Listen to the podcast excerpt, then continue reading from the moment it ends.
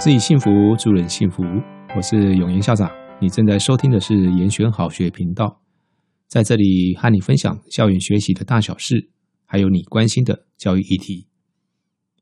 中小学已经开始放寒假了，上礼拜五、礼拜六学测也已经考完了。听说这一次的学测许多科目都很难，嗯，不少考生呢都说他考爆了。但是呢，不论你考得如何啊。我想高三的考生呢、你也已经努力很久了。呃，校长觉得你应该值得给自己几天的呃放松跟休息，不用过度的紧绷。那今年的寒假呢，从一月二十一日开始算起啊，到二月十八日才正式上课。如果包含年假呢，把它给加总起来算的话，大概有二十八天，呃，差不多相当于一个月啊。那这么长的假期呢，该如何运用？上课钟响后呢，我们就来和大家聊聊寒假做什么这个话题。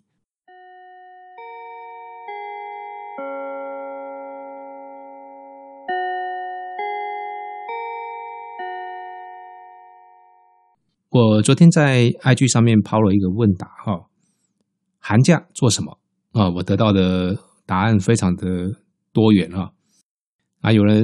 告诉我说他要回新富来打排球，这个应该就是校友留给我的哈。那呃，有在校生同学说他要写英文老师出的二十张四千单的考卷，嘿嘿，这个英文老师听了应该是呃觉得应该欣慰吧哈。但是呃二十张哈还不少哦哈。呃，有同学说要上素描课，还有准备指考。有同学说要打工。嗯，这边还有一个同学写说要想校长，呃，要想我都不用用寒假特别想哈。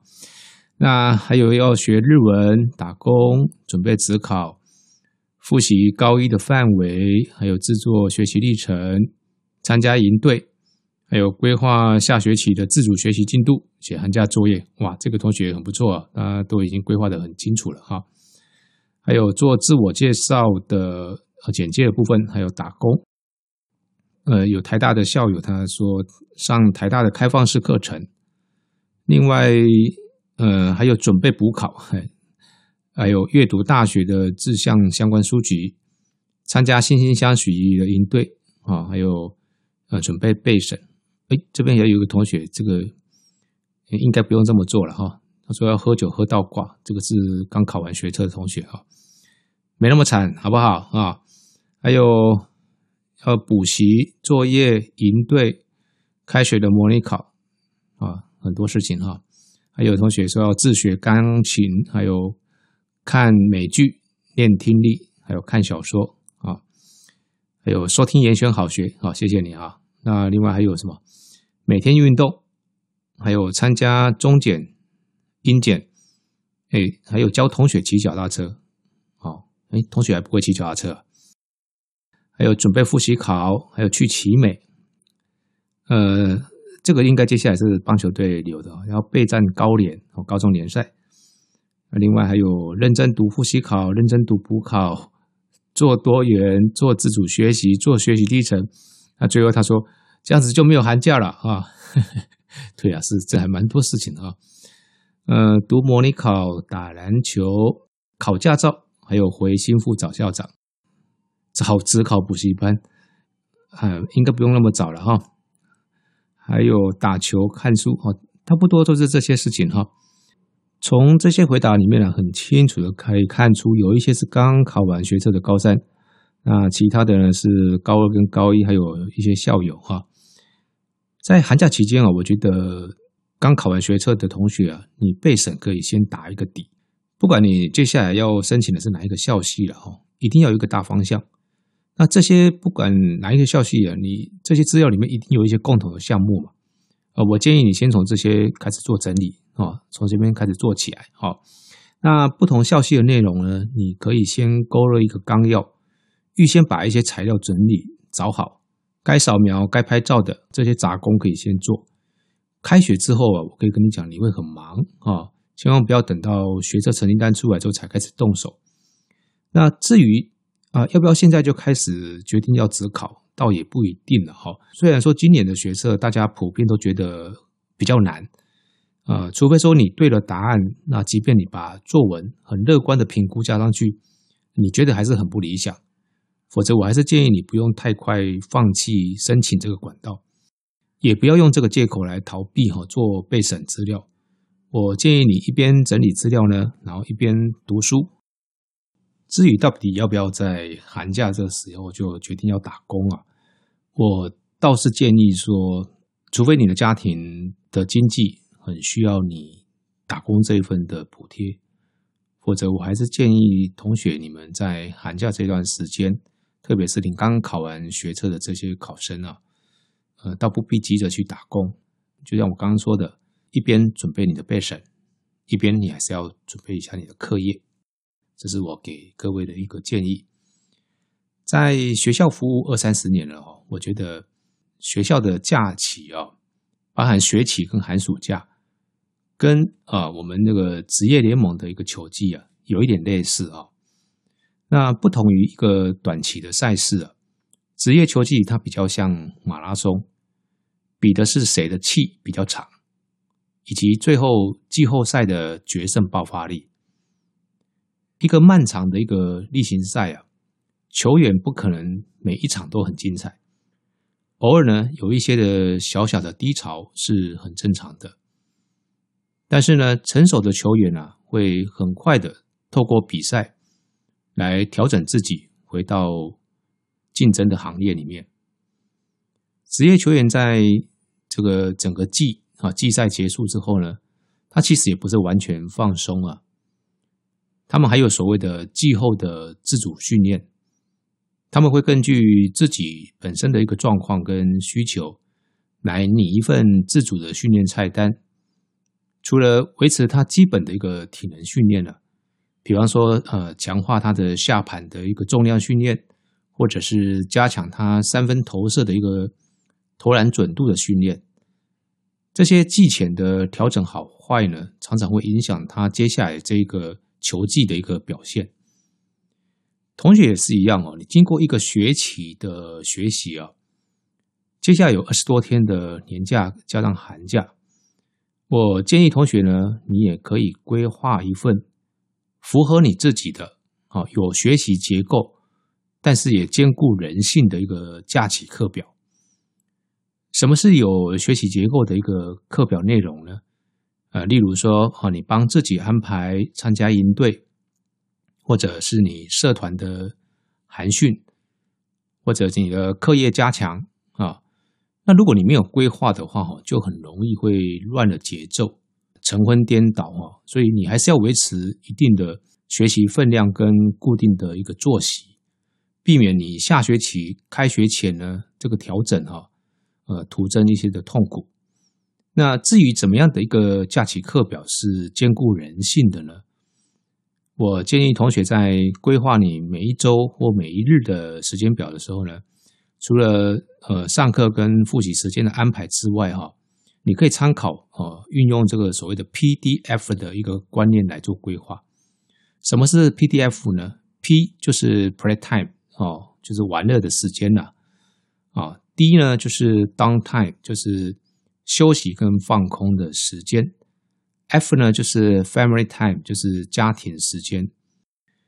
Playtime 玩乐时间呢，啊，比方说像打球啦。哦，玩游戏啦，旅游啊，这些都算是玩乐时间。那除了读书、打球，哦，你的心灵偶尔也需要放空休息的哈，这是非常必要的。那家庭时间呢，是指你跟家人相处的时间哦。但是这边我要提醒各位啊，就是说，他不是坐在客厅各自滑手机哦，或者各自盯着电视荧幕或电脑荧幕哦。你们彼此之间要有情感的互动。许多人会误解这个玩乐时间啊，或者是放空时间是玩物丧志、浪费时间。其实不然哈，这些时间的安排都各有它的功能。例如啊，我们呃球类运动，或者是跟呃社团的同侪来互动，这些事实上是我们青少年在形成自我认同跟维系人际的一个过程。当有人说啊，我今天放空了一整天，什么都没有做，呃，有人就会说他浪费了时间。但是，近年来这个脑科学的研究显示啊，让大脑呢处于适度的一个放空的状态呢，是比较容易产生灵感的。原因是因为放空的时候呢，我们大脑的所谓的预设模式的网络啊，是处于活跃的一个状态。NHK 他曾经做过一个实验哈，他们有一个节目曾经做一个实验，就是用那个 MRI 呢来观察大脑的活动状态。当它的灵光乍现的时候呢，呃，这个大脑的一个状态呢，几乎和放空的时候的状态是一模一样的。有个说法呢，叫做创意的四 B 哈，A B C D 的 B 哈，那指的就是容易激发灵感的一个四个场所。分别是 bathroom，就是呃浴室啊，就是上浴厕的地方，洗澡或者是上厕所的地方哈。还有 bus 啊，搭公车移动中，bed 就是床铺哈，你睡觉或者是呃睡前或醒来之后，bar 就是酒吧啊，就是你微醺放松的时候，这四个场合啊是比较容易会激发灵感。那许多历史性的发现呢，都和这个创意的四 B 有关。比方说，各位大家所知的阿基米德的浮力原理，就是他们在他在就是他在泡澡的时候发现的。创意的四 B 的共同点呢，就是什么事都不做哦，只能放松放空。那许多人误以为休息的时候放空是浪费时间，所以当他一有空档的时候呢，就会急着把时间填满。尤其我们现在有一些的 3C 之后啊。有空档的时候就划手机啦，玩电玩啊，看电视啊，这样子你不断的使用大脑，你的大脑会陷入一个疲惫的状态哦，没有办法得到真正的休息。长久下来呢，也会造成你的呃大脑的一个功能退化，呃，甚至心力交瘁哈。所以时间的规划呢，要兼顾课业、兴趣、休息、人际啊，这个道理并不难懂，但是比例要。如何拿捏呢？同学可以参考以下的一个原则哈。第一个啊，不会每件事都同等的重要跟同样的紧急。第二个，为他们呢排出优先的顺序。第三个啊，在依据这个些优先顺序呢，配置一些合适的一个时间比例。我这边讲一个故事啊，就是从前有两个兄弟看到。呃，天上的一个飞燕，那他们就准备弯弓射燕。那哥哥呢，边弯弓边说：“呃，我们把它射下来，用煮的来吃。”但是弟弟就争着说：“鹅哈才适合煮着来吃，燕呢要烤来吃才比较好吃。”结果两个人呢，兄弟啊，就为了到底要怎么样去烹煮这个这只即将还没被他们射下来的燕，开始来争吵。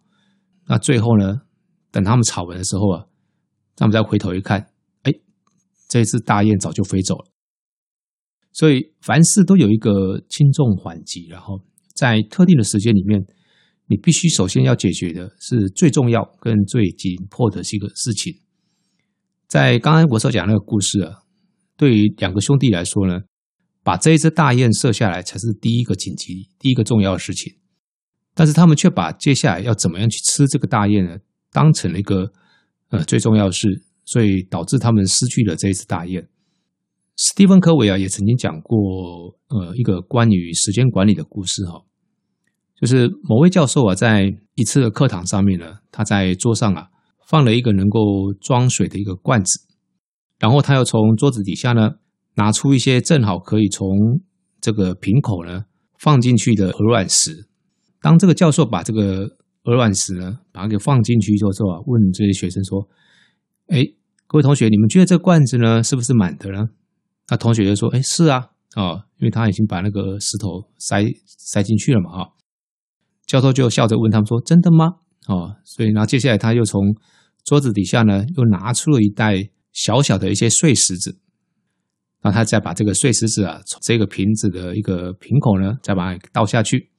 摇一摇之后呢，又加了一些，一直到它装不进去为止。他接下来再继续问这个这些学生了，他说：“那你们说呢？这个罐子现在是不是满的呢？”这次这些学生就不敢回答的太快了。最后班上有位学生呢，就小声的回答说：“呃，也许还没满呢哦。”那教授就说：“很好啊。”他就从桌子底下又拿出一袋沙子，慢慢的呢，再把这些沙子啊，倒进这个罐子里面。倒完之后呢，他又再问这些学生说：“那你们现在告诉我，这个罐子呢是满的呢，还是没满？”好，这些同学就是要学乖了，全部都说还没满啊。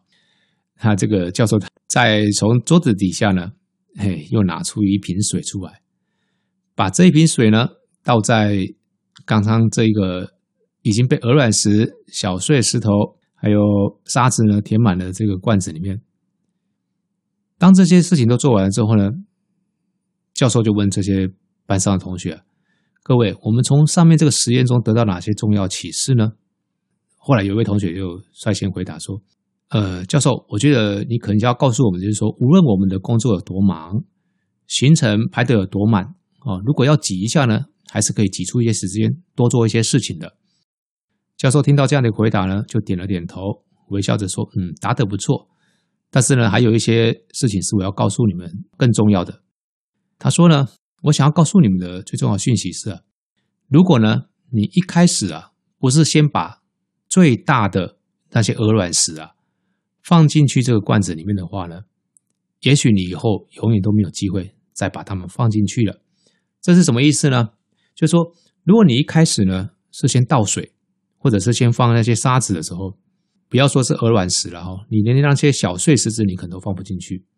这个实验教授想要告诉这些学生，就是说，像那些大石头，就是我们比较比较所谓的重要的事情。史蒂芬·科维他还有另外一个用来解说时间管理的工具，叫做时间管理矩阵。这个时间管理矩阵是长得什么样子呢？就是他用两条轴线呢，把它给切割成四个象限，用这四个象限呢来厘清所有事情的一个。紧急的跟重要的调性，这两条轴线呢，分别代表的所谓的紧急跟不紧急，重要跟不重要。那交织出来的四个象限就是紧急而且重要，不紧急但是很重要，还有紧急但是不重要，不紧急也不重要。哦，总共四个象限。那许多人呢是把时间呢花在一些的紧急，但是却不是那么重要的事情。也就是说，他被事情的一个急迫性呢牵着鼻子走，而花掉了很多时间。相对的呢，那些重要但是不急的事呢，却选择把它先放着，先搁置。那搁置久了之后呢，这些不急的事情就变成急的事情，结果呢，要花更多倍的时间才能够把它做好。所以科维呢，鼓励大家应该要舍弃那些第三跟第四象限的事情，把它投注心力在。那些所谓的重要，但是眼前还不是那么急迫的事，哦，这个才是时间管理的一个关键。所谓的事有轻重缓急，哈，我们刚刚提到，就是说，人们习惯将一些不急的事情拖延成了紧急的事情。很不幸的，这些被拖延的事情呢，常常会是一些重要的事。所以我的建议是啊，提早动工，然后一天做一些些。就像刚刚我们在提到，你的备审的资料很不很重要，但是它没有办法一下子就把它做完，所以我会建议你提早动工，一天做一些。那因为你每一天只要做一些些，所以它分量很少，你也不会有太大心理压力，所以你每一天做一些，很快的那一天的分量就可以马上完成，你的内心也会产生一些成就感。那你这样子继续持续的做几天之后，啊，当然累积的分量、完成的分量就比较多了，所以自己开始慢慢也会有一些的，除了成就感之外，也会有一些安全感。你的压力呢，就自然会减轻啊。否则你想起啊啊，还有一大堆的工作没有完成，心里面就会很烦，越烦就越不想做，就会越想把它给搁置着。这种方法呢，就像我们呃养那个蚕一样，它在吃叶子的时候是一天吃一点点，一天吃一点点，哎，一下子。